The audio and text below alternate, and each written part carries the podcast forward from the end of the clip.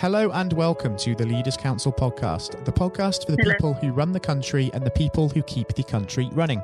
You join us on another cloudy day in a still rather deserted city of Westminster in these current times of COVID 19, as once again we put the topic of leadership under the spotlight. I'm Scott Challoner and I'm delighted to be joined on today's programme by Julia Middleton. Julia is the founder of Common Purpose, a company which runs leadership development programmes which enable people from different backgrounds, sectors, geographies, and generations to work together in order to solve common problems. Julia, welcome to the programme and thank you ever so much for joining us. Thank you, Scott. It's a real pleasure having you, uh, Julia. And the purpose of this discussion really is to establish your take on leadership as a whole. So, if we just look at that word leader in isolation for a moment, first and foremost, what does that word actually mean to you? It means somebody I would choose to follow, um, somebody who inspires me, and somebody um, who makes me achieve more than I ever believed I could achieve, usually with lots of other people, and builds a team around us so that we achieve. I hope I do that. I hope lots of people do that. And I think, particularly in today's world where innovation is so important, it needs to be somebody who inspires a team full of lots of different people public, private, voluntary sector, different sec- sectors, different generations. That, that actually attracts a diversity of thought because inside that diversity lies the innovation. Heaven forbid that we should spend any time in a team of people who all spend their lives agreeing with each other. Uh, a good leader um, um, leads well led discord, and I love that. Mm. Inevitably, of course, where there is such a diversity as well, there is sometimes the potential for conflict um, in the uh, the workplace. Um, is it quite easy to resolve that when that does come along, or is that a little bit of a challenge? I, I think you need to resist the temptation to resolve it. Mm. Um, I think one of the problems as leaders is they tend to panic as soon as everybody disagrees with each other. Actually, when they disagree with each other, they come up with much, much more exciting moments.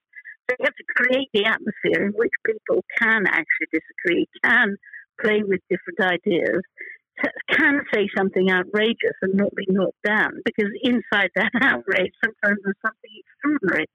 So, I, I mean, stop, stop trying to control conflict, encourage the conflict, open it up. Um, occasionally, even support somebody who's saying something outrageous, even if you don't agree with it, because that will give them the opportunity to say something that's different, heaven forbid, from what is, is the normal stuff. So I think good leaders um, encourage discord, encourage the energy of difference. Um, there comes a point where you have to summarize and pull it back together again, but you've given it a really good go. So everybody actually by that stage says, I've had my say, I've been part of it, I've had some cool ideas. Actually, pulling it together is really helpful. So I love Discord. It just has to be well led Discord. Mm. I think that's an incredibly powerful message, um, actually, uh, Julia, especially in the context of uh, what's going on at the moment with the, um, of course, well documented Black Lives Matter protests as well. Um, you mentioned as well the need um, earlier on for leaders to be inspirational. Um, who have been some of the biggest sort of inspirations and influences on you throughout your career as you've developed? Or rather, perhaps if it's more experience that's proven influential, what sort of experiences would you say have really had the biggest impact? Well, you know, when you said I lead an organisation, uh, of course, Common Purpose is a charitable trust, um, which means to some extent I've had the, the joy over the years of meeting extraordinary leaders just about everywhere. Um, whether that's extraordinary chief constable who brings people together, or it's somebody who runs a bank, um, or somebody who's a politician. I mean, David Blunkett's been an inspiration to me for years, as have politicians right across the board. I, I just, I, I've never been inspired by by the whole package. I've been inspired by different people at different times using different skills. But the people who inspire me are the people who who are leading for something that's bigger and better than them, rather than just themselves. Um, my father was like that. I was very lucky to have, you know, having met so many women who are, who are discouraged by my, their fathers. I was encouraged by a great leader that my father was, and he brought out that leadership in me. It never occurred to me I was a woman and therefore wasn't entitled to be a leader. Um, uh, but but I've seen so many in so many different um, uh, contexts. And for me, it's a bit like um, snakes and ladders. You know, you, you jump up a ladder because you see an extraordinary leader and you steal some of their best ideas. Mm. And then the truth is, you then slide down a snake because, to be honest, there are some pretty rotten leaders out there. And what you learn from them is what you don't want to do. Um, so I think you sort of you edge up and create your own leadership story, taking the best and learning from the leaders who are all around you, doing their best, mm. sometimes not succeeding. I think that's incredibly important, um, especially when it comes to doing your best, not succeeding, and embracing that as a uh, learning curve as well, learning from the failings of others, and also taking the negatives and understanding what might not quite work um, for you um, as well. Um, interestingly, as well, Julie, you mentioned your father being a really profound influence um, on you in your life, and that there's a lot of importance in that statement because a lot of the most influential leaders out there can be the people closest to us, can't they? Be they work colleagues who are perhaps mentors to us, be it parents, be it friends, other members of the family. And I think sometimes we maybe fail to recognise leadership in that sense, uh, perhaps as much as we should do, because there's the tendency to associate leadership immediately with politics and the public eye and celebrity and sports, for example. Yes, I, I think, you know, there are leaders of countries, though it has to be said, not many of them inspire me at the moment. And there are leaders of continents and there are leaders of huge organizations. Um, and sometimes I worry because I think the best leaders don't want to do any of those jobs, so we don't get the best leaders doing those jobs. Um, but I think then there's there's you and I, and there's leaders on my street mm. who who who who get everybody out to go and clap the NHS. Um, you know, there are there are leaders just about everywhere. Leaders aren't them; they're us. And um, there will come a point when you. I remember my father said to me, uh, you know, if you if you want to change the world, which I've always wanted to, he said you can either um, do it in the twelve hours that you're awake and and capable of working in a day, or you can become a leader, in which case you have much you have an exponential possibility. But to become a leader, you've got to learn to inspire other people and to communicate with the other people and to treat other people with a degree of respect so that they choose to lead you, let you lead them. Mm. And I think um, one of the important points you mentioned there as well, Julie, was perhaps um, leaders that we could be getting aren't necessarily ending up in the biggest leadership positions. And I think there may be a reason for that. I think it's the fact that criticism is, of course, quite a uh, large deterrent and also a fear of failure when in those roles. Whereas, of course, failure is still nonetheless a very important learning experience in one's development. So, do you think that's something that we should really kind of encourage people not to shy away from? I think it's very tough to make mistakes. You know, I, I always say make sure you uh, start your leadership journey at quite a young age because the truth is you can forgive yourself mistakes in your 20s. And the trouble about when you make a mistake as a leader, it's usually somebody else who suffers more than you do. Um, so you really, really do feel really awful when you make mistakes as leaders. You you walk past someone's talent, you make some stupid remark that, that crushes somebody. You you you put the wrong strategy in place, you listen to the wrong one, and you make the wrong thing happen. I mean, you know, if you get on with it and you do want to make change, you will inevitably make mistakes. Um, and I think as a leader, what you have to do is get pretty practiced at apologizing and apologizing fast. Um, uh, so I think it's difficult to make the mistakes, but if you're not making mistakes, I would suggest you're not being bold enough. And in the mm. current climate, you know, the world has got to change change pretty rapidly. Um, that means a lot of us have got to stand up, and a lot of us have got to do pretty bold things. We will make mistakes when we do, so we're going to have to strengthen up and get better at making them, and get better at spotting them pretty fast, and better at apologizing when we make them. And I think um, a good thing is that this current period that we are going through, um, as we begin to sort of edge towards this new normal, it has forced the hand of business to innovate and to change the way that it operates and to really modernise. I think, and um, If you actually, based upon all of your experience, not just of this current climate, uh, Julia, but also prior to that, mm. if you were to advise somebody who were perhaps about to start their first day in a leadership role, what sort of advice would you have to give them?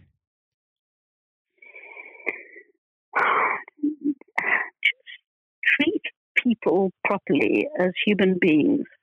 Treat them, treat them with courtesy. Take the time to tell them what's going on take the time to tell them when they're messing up, take the time to explain why they're messing up, and take the time to to explain how they could get it right.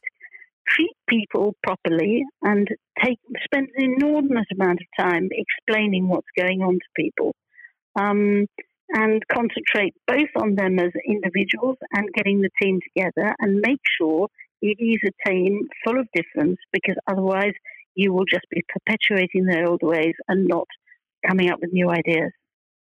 I think that's incredibly sound advice indeed, Julia. And if we do continue to focus on the uh, future for a moment before we do wrap things up on the uh, the program today, what do you envision the next twelve to eighteen months holding for yourself and for Common Purpose as we move through this COVID nineteen situation? And what do you hope to achieve in that time and indeed beyond as we hopefully emerge from the pandemic and really look to the future? Um, I don't think. I think, to be honest, there will be future pandemics. Um, we've messed up um, the environment sufficiently that pandemics are merely um, an illustration of a bigger problem, which is the issues of the environment in its broadest sense. Um, so we we have to put continue to put our knees in leaders' backs and support them when they make um, bold steps towards solving some of the environmental issues. I think the first one. And the second one for me, and you know, I've got older now, I'm 62 now, and I, and I do recognize that I think the job of my generation is to hand over power to the next generation and then back them as they start to use that power. Give your power away and back people as they begin to use it because we are going to have to have a transfer across generations and we are going to have to bring young people through as leaders much, much faster because our legacy is that we've given them pretty big problems there are some huge uh, problems to be addressed by uh, future generations. That's absolutely right. And it will be interesting to see just how those generations step up and really address those issues as we do move um, it through the years. Um, I have to say, uh, Julia, it's um, been a really insightful experience having you on uh, today's uh, programme. It's a real shame that we're just about out of time. Otherwise, I think we could actually uh, discuss the topic um, all afternoon. It's been thoroughly insightful, but also, most importantly, a real pleasure as well having you on the programme. And do please take care and stay safe with everything still going on at the moment, because of course we're definitely not out of the woods yet with this, and there could well be more of the same to come. Scott, good question. So um, great to hear you thinking so much about leadership. Thank you very much for asking them. It's been a real pleasure, Julia. Thank you ever so much for your time and joining us on today's programme. Bye bye. That was Julia Middleton, the founder of Common Purpose. Coming up next on the programme today, I'll be handing over to Matthew O'Neill for his exclusive interview with Lord David Blunkett. Lord Blunkett is an active member of the House of Lords, a former Labour MP and Secretary of State, and also the chairman of the Leaders' Council of Great Britain and Northern Ireland. Now, despite being blind from birth, Lord Blunkett rose to prominence to become one of the most notable politicians of his generation, serving as the MP for his Sheffield Brightside and Hillsborough constituency for 20 28 years and holding a number of senior positions in Tony Blair's cabinet. He was elevated to the House of Lords as Baron Blunkett of Brightside and Hillsborough back in August 2015. I hope you enjoy listening just as much as Matthew enjoyed speaking with him. That's coming up next. Lord Blunkett, welcome. Thank you very much. It's very good to be with you. Um, well, of course, uh, nothing is being said uh, at the moment other than COVID 19, uh, which uh, we must touch on. Um, what would your message be to small businesses who are trying to keep going? Well, I think the last ones standing will be the ones that thrive when we get back to some sort of normality. So it's have confidence and courage.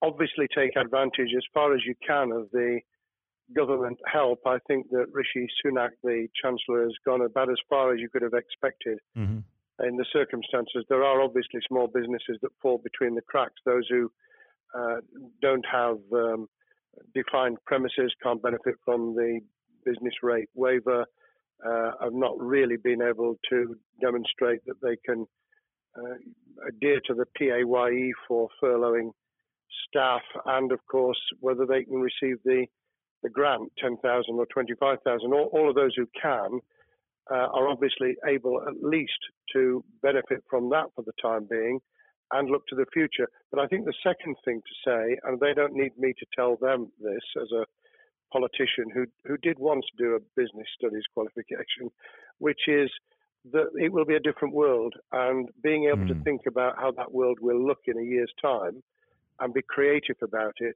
and learn from not just what's happening to you at this moment in time, but to others around you and the sector that you're working in, that will be really important. Do you feel that the long term uh, effects of uh, the COVID 19 outbreak uh, will, in some ways, be positive uh, for British industry? Well, only in the sense that people are having to be creative, they're having to adjust and innovate. Therefore, they're thinking about more productive, if you like, greater productivity ways of delivering the same service or delivering the same products. And in that sense, I think we'll have temporarily at least very much higher unemployment than we've become used to, but we'll probably have a burst of productivity mm-hmm. which will help with the recovery. Whether it will help with the inequity of the way in which our economy is imbalanced, both between services and product productivity and, and the production of goods and services, I'm not sure. What we will need to try and do is to ensure that the geographic imbalance that exists is, as far as humanly possible, is dealt with by both uh, the entrepreneurship and innovation from the bottom up and targeted government help, which will still be needed. And we are now in the throes of the kind of borrowing that we saw back in 2008 to save the banking and economic system. We're, we're having to do that to save the whole of our productive business and mm-hmm. commerce, and I think that will have to be sustained for some time. Do you feel that people will take a second look at global supply chains in the wake of this outbreak?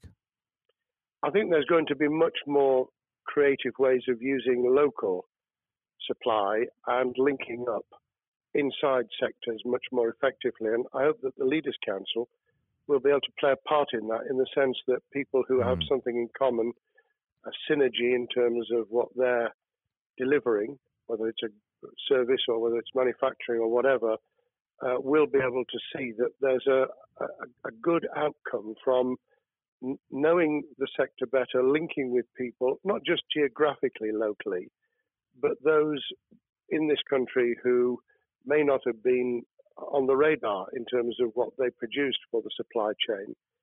And of course, um, ensuring, because there's quite a lot of fraud going on as we speak with um, people getting into cyber attacks, that they'll also take account of going into the the cybersecurity side effectively as well. The more we are online, the more people who are working from home, the more vulnerable those businesses and their supply chain become. And that's something to think about as well. How important is strong leadership at the moment? Well, I actually think that it's brought to the fore leadership in a whole range of areas from obviously government itself, and there's been ups and downs with the Prime Minister's uh, severe illness, but all the way through the public and private sector, people have, to use the jargon, stepped up. And they've shown uh, local, regional, and national level the kind of leadership that Britain historically was very good at. Regrettably, we've not seen, seen the same on the international scene for mm. all kinds of reasons, uh, but maybe we will in future. So I think out of this will come experience of people who have seen an opportunity to do good, as well as seen an opportunity to provide a good uh, a service or goods, uh, including, for instance, shortages uh, for the health and social care uh, system, um, the food chain, and the like. Uh, but also, I think, in terms of seeing the, the synergy between the private and the voluntary sector and using people's uh, commitment to each other in a very positive way. I, am not sentimental about this. Things will revert.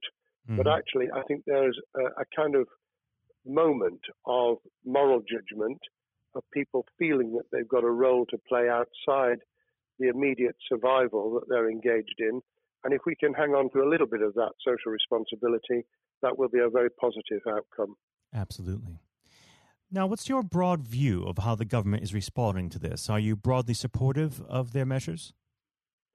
Well, it may surprise people to hear that, that I have been very supportive. Of course, there's been legitimate criticisms about the speed of response on protective equipment and on issues relating to testing. But my own view is very similar to the challenge that was made to the Prime Minister of Italy when people said, Why didn't you close Italy down faster? And he said, A fortnight before we did it, I would have been considered to be a madman and nobody would have agreed to do it mm. if I'd tried to move too quickly. And I, I, think that's something that we need to reflect on here in the UK. We, we may have seen the signals elsewhere uh, across the world and taken them more seriously at the time. Hindsight is a wonderful thing, but as someone who's uh, had his life in uh, the opposite uh, political party to the, the present government, I think that with some hiccups and mistakes, they've not done a bad job in what has been incredibly difficult circumstances. And you're absolutely right. In a in a liberal uh, democracy that we live in, it's it's very difficult for people to swallow orders given to them from government.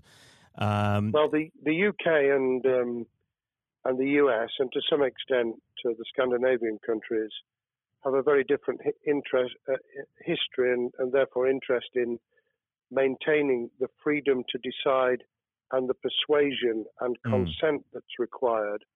Uh, those countries that have experienced one way or another totalitarianism over the last century have a slightly different way of coming at this.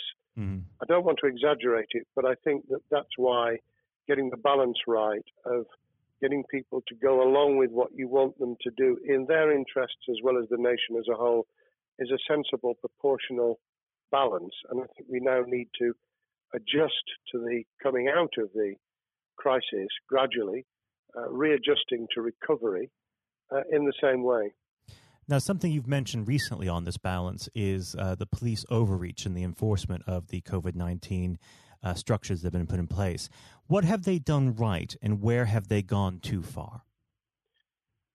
Well, I think that they were interpreting what was not necessarily as clear advice as it might have been for all kinds of reasons, because people were feeling their way. I think what's come out of it has been uh, a demonstration by local police services in some parts of the country that they could get people to do what was needed without the heavy hand of drones overhead mm. or people being told that they you know shouldn't be walking in the street because this was all about self isolation, not incarceration. It was about getting people not to pass the infection on to each other and therefore to provide distance rather than to make our lives a misery. Those police services that adopted that policing by consent and chivying people along did really well. Those who went over the top, I think, soon got a very substantial pushback. And one of the strengths of our democracy is that you could have that debate. People could say, I'm terribly sorry, we, we think the police force in our area has gone over the top. And that in itself is a constraint and uh, a readjustment. That, that's another strength of um, living in a country where you can have opinions and express them without actually being thought to be a fool. Now, of course, uh, the government has faced criticism uh, that they were slow to react, uh, and Boris Johnson wasn't present at the early COVID 19 COBRA meetings. Now, uh, number 10 has claimed that this is normal practice. Uh, the health secretary often chairs COBRA meetings uh, related to health. does this tally with your experience as a Secretary of State, or would you have expected the PM to be more hands on during the initial stages? I think different prime ministers do have a very different style. And Boris's style, which I think will now be considerably adjusted, was very swashbuckling. In some senses, delegating is a good thing, uh, as every leader of every business or public service knows those who try to pull too much into themselves end up with a massive bottleneck, a great uh, failure of trust, and the inability of people to show what they're worth and to, to demonstrate their capability. So I, I, I'd be very wary of jumping in and saying he was wrong to delegate the essential COBRA meetings. What I was surprised about was that he didn't um, chair the first couple because mm-hmm. my experience with Tony Blair for the eight years I was in cabinet was that Tony was a great delegator, but he would get a grip to begin with, watch what the difficulties were, and then give people direction and confidence to be able to get on with it. So looking back, I think Boris himself probably thinks, God, I wish I'd spotted the signals from elsewhere in the world more rapidly and I'd just been there. However, this also raises another issue. All of us in positions of leadership need good teams around us. Mm-hmm. I think after this is over, he will be assessing those who really did step up and those who demonstrated their inadequacy. I think we'll probably end up in a year's time with a much stronger cabinet than we have today. Well, absolutely. And of course, uh, we've seen a, a significant uh, drop in the visibility of uh, certain special advisors like Dominic Cummings uh, during this uh, entire period. So it'd be interesting to see how that pans out. Um, well, now- it's certainly readjusted the role of those behind the scenes with those who should be taking the decisions having received advice. Obviously, there's been a complete transformation in the profile of experts, if I might use that term, who'd previously been denigrated. Mm-hmm. Scientists, medics, people with behavioral science uh, understanding. My only criticism was were we getting wide enough advice? Were we narrowing it too much to a couple of key centres in London? But that's because I've always been adverse to everything being London centric. I think there's great expertise, wisdom, experience out in the sticks, and uh, we should use it. Uh, rightly so. Um, now, was part, pandemic planning part of your time as a minister, particularly perhaps uh, when you were Home Secretary? Well, it was, but it was on the back of risk arising out of counter-terrorism measures. Right. Uh, I was the Home Secretary for three months when the attack took place in September 2001 on the World Trade Center and beyond we did an enormous amount of uh, scenario planning, both desktop and, and real. On the back of that, it was very heavily orientated to future developing terrorism risk. I certainly got involved with talking about pandemics. I remember being at a seminar in Edinburgh where the university there had done a lot of work itself on the issue of pandemics. And of course, we, we saw SARS and other things emerging. I, I think it would. People have criticised the government for not picking up the report from 2015, five years ago. I think that what happens is human nature kicks in. You deal with what you're immediately faced with. Mm. You you can you can sponsor reports, and this is true of business planning, of course, as well, and scenario planning for what business continuity will look like, recovery plans for business, what will happen if um, there's a cyber attack, what happens if there's an energy sh- uh, shutdown. Um, these kind of things you, you can look at, but you're immediately turning your eyes to what's in front of you. And had we picked up a bit more on the danger from Ebola and SARS and what have you in the past, then we might have said, what if something hits us in the developed nations that we don't have a vaccine for, mm-hmm. that we can't immediately whisk up uh, protective materials or equipment or, for that matter, medicines that help with recovery, all of which we now see are a danger. I think this will make an enormous difference to the planning for the for the years ahead. I hope it will be widened so that we don't just look at what's happened, but very rarely do you see something exactly repeat itself some of the circumstances will be, but others won't. So that's why I've put emphasis in what I talk about on looking at the other virus, the cyber attack uh, scenario, mm-hmm. which could be just as dangerous in a uh, a world of just-in-time provision one of the miracles of uh, the modern developed world, except for the very poor, has been the distribution of food.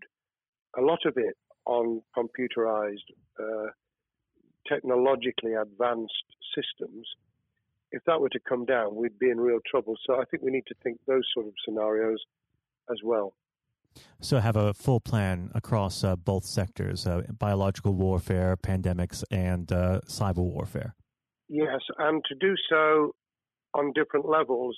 I think again, thinking of thinking global but acting local, we mm. need a lot more to think about what would happen if something took shape that actually broke down those national and global chains and how we would cope. And without, uh, obviously, we've got enough fear and anxiety to last a lifetime without uh, creating even more anxiety. We can think about those things for the future in a more rational way, I think. Now, aside from the physical uh, threat of the virus, one of the things that people are vastly worried about is the effect on uh, the economy, not just national economy, but also the world economy. Um, now, it, it, has been said by certain parties, um, and uh, I'd like to garner your uh, thoughts on this. Is there a danger of the effects of the lockdown being even worse than those of the virus? Were it be prolonged, I fear that that balance would tip the other way. It is about proportionality. It is about balance. It's the wisdom of Solomon, really, to to get the moment right when you start to move and then to move quickly. There's no doubt whatsoever that we are stocking up, not just on the economic and employment front, which will be devastating enough, but on the health and social well-being front, enormous challenges, and they will need careful handling because there's a lot of people whose lives, for a variety of reasons, are at risk in the future on a scale that we've been dealing with over the, the um, immediate handling of the pandemic, concentrating really hard on those affected by COVID 19, those sadly who have died or been seriously incapacitated, that will roll over into the economic, the social, the mental health, and cultural well being of the nation. And that will need all of us to pull together as well. Absolutely. Now, do you believe the government's doing enough for business? I think that the speed of reaction once the scale of the pandemic was clear was very good. I've praised Rishi Sunak for his action. Uh, remember, a chancellor who only just come into office was planning to deliver the budget in the middle of March and has had three, at least three equivalent budgets since. I think he's handled it very well. Understandably worried now about what we're doing to our economy. The level of borrowing is sustainable because of low interest rates, but it reaches a point, of course, where it tips over so that you can't then do the kind of structural investment requirements that the government were laying out before and in the March budget. And mm-hmm. those will have their consequences as well as a planned payback over many years. I think we've learned something over the last few months. We, we needed to take immediate action. We don't want another round of austerity equivalent from 2010 through to 2019. I don't think the nation, on the back of what's happened and the challenges we have, could take that. And therefore, we need a different plan, economic plan, over a much longer period, just as we did from the Second World War all the way through to 2002 when the final American loans were paid off. Now, of course, uh, one thing that's on everyone's lips um, how much longer do you believe uh, that the lockdown can go on for? I believe that we need to be substantially back in action as an economy in June this obviously is led in terms of places where people would meet in large numbers, having to uh, adjust to the fact that it will be longer for them. And sadly, that will involve business closures. It's why the Chancellor extended the furlough scheme to the end of June. Mm-hmm. But unless we, we get things moving in June, I think we'll run into the summer where all kinds of services and industries will have a chain reaction effect. And what happens with one will then have a major impact on another. And then you get the skittle effect where things get knocked down that you hadn't perceived were going to be affected. So I very much, if I were in government, and I always think of things in that context, what would I do if I were in government? I would be on the side from the second week in May on the side of the Hawks in terms of saying we've got to start moving and we've got to do so with the collaboration and cooperation of the public who have got the message, who did behave, who responded magnificently. Let's try and get back, perhaps, you know, doing things differently for a time, but substantially getting back to business as usual. unless we do that, then those areas that can't and wouldn't expect to be back in action immediately get pushed further into the middle of the year and the autumn, and then they become unsustainable. Now, of course, um, one of the other major developments we've had recently are the changes in the uh, the Labour Party. So, if we could just uh, speak on the Labour Party for uh, a while. Um, this might sound like uh, an obvious question, but uh, how does uh, Keir differ from Mr. Corbyn? Well, I'm biased because I believe the Labour Party um, has come out of four and a half years of a black hole of a nightmare, mm. uh, where it neither represented a, a, a uh, credible opposition nor uh, an electable government, and the combination was to let those who supported the Labour Party and needed some of its policies uh, let them down very badly. Sir Keir Starmer both is a highly intelligent uh, professional lawyer who, as Director of Public Prosecutions, led the service well, uh, had to take difficult decisions at a time of austerity, understands the world beyond Labour members, but has been able to do business with those who originally supported Jeremy Corbyn mm-hmm. and was able to command support from them. His creation of a balanced shadow ministerial team has been very encouraging. Um, I, I, supported Lisa Nandy, who he's made shadow foreign secretary, because I thought she understood the north of England and um, the uh, the disaffected uh, Labour former Labour voters. But I believe that Keir has taken on board those who have something really sensible to offer and I believe he will be both a, a great leader of the opposition. More importantly, he will then present himself as a credible alternative prime minister. And all governments need an alternative government at their shoulder. Mm. Uh, it was true of us from 97, and it took the Conservatives some time to recover and to get to that position, but they did, and the Labour Party will, and that's crucial for our democracy. All of us need to understand and appreciate that a living, breathing, functioning democracy requires uh, a credible, confident, and uh, in many ways uh, supportable opposition, as well as a government that we clearly want to do well because none of us want, as we didn't with the COVID crisis, none of us want the government to fail. We want to see our economy recover. We want our social well-being to t- be taken into account. We want to overcome deep-seated inequality and poverty, and we want to do it with enterprise and entrepreneurship and business playing their role. And that is about leadership nationally, locally, in the private and the public sector. People with ideas, with confidence, with the ability to pull teams around them. Above all, to have some idea of what it is they want to achieve and a very good idea as to how to achieve it.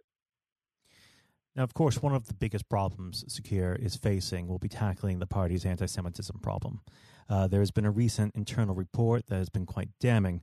Uh, what's your response uh, to that report, and what does Sir Keir need to do in response? Well, there are two reports. One, which is being produced by the Equality and Human Rights Commission, uh, which he will, and has already indicated, will implement in full. The second was a leaked report put together by the supporters of Jeremy Corbyn, 800 pages of private uh, interchanges on social media, which he has, uh, Keir Starmer set up an investigation to identify uh, who did it, who leaked it, what the content was, does it have any salience and lessons for us, and where necessary, action will be taken. So I hope that uh, as he moved very quickly to reassure the Jewish community, so he will be able to take the necessary steps to back up that reassurance with the kind of actions that says that this was a blight on a historic great political party that all, us, all of us were ashamed of. We've been able to put that behind us and to move on to facing the future with confidence. What's the one king, uh, key thing that Keir needs to do to restore Labour as an election winning party? I think Keir Starmer's major challenge is to convince sceptical voters that Labour has not only reverted to a party that they can support because they can see it acting, developing, presenting as a credible alternative government, mm-hmm.